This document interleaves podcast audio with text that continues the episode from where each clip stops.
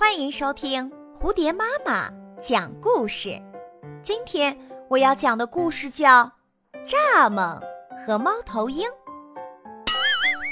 猫头鹰喜欢在晚上活动，而为了在晚上有个好精神，白天就总是要睡觉不可。可是有一天，正当他睡得很香时，被一只蚱蜢的声音吵醒了，他没法入睡。便请求蚱蜢不要叫了，蚱蜢却根本不理睬他，仍在那里叫个不停。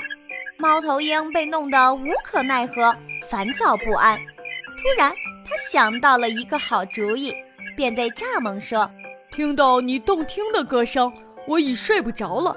你的歌声如同阿波罗神的七弦琴一样动听。”我要把青春女神贺百刚送给我的仙酒拿出来，痛痛快快地畅饮一场。你若不反对，就请上来一起喝吧。